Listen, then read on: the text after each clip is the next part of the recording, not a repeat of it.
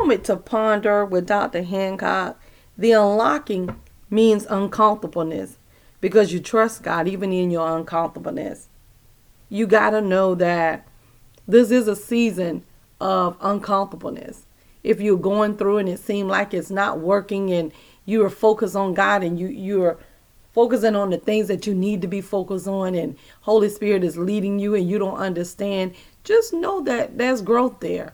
And where there's growth, there's a lack of understanding because we're the one going through the process. But it's a perfect patience and peace in your spirit because you know who's leading you.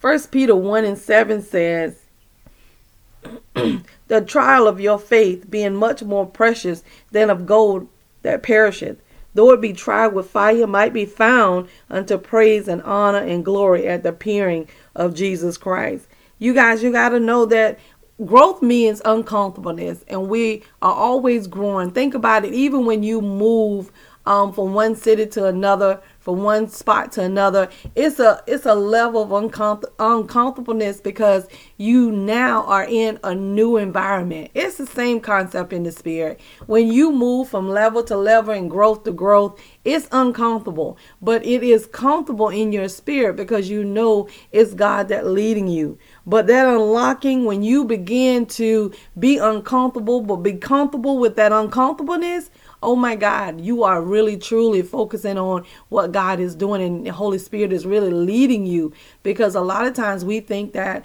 again, I was one of those that compartmentalized God. Well, God, me and you having our quiet time in the morning, and I'll come back and pick you up when we have our quiet time the next time. Yeah, that's not the process. The whole purpose to have the quiet time is so you can take him and allow him to go before you during the day so that nothing shall ever overwhelm you or overtake you.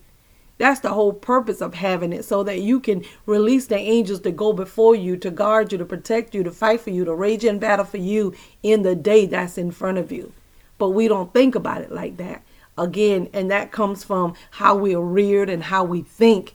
Um, it, it, it even comes from the pain that has been caused in our life, even though God didn't do it the way we think. And that's why we have to give him and, and really cleanse our mind and keep our mind focused on God, because when we do that, then the Holy Spirit can really take control and lead us to where we need to go.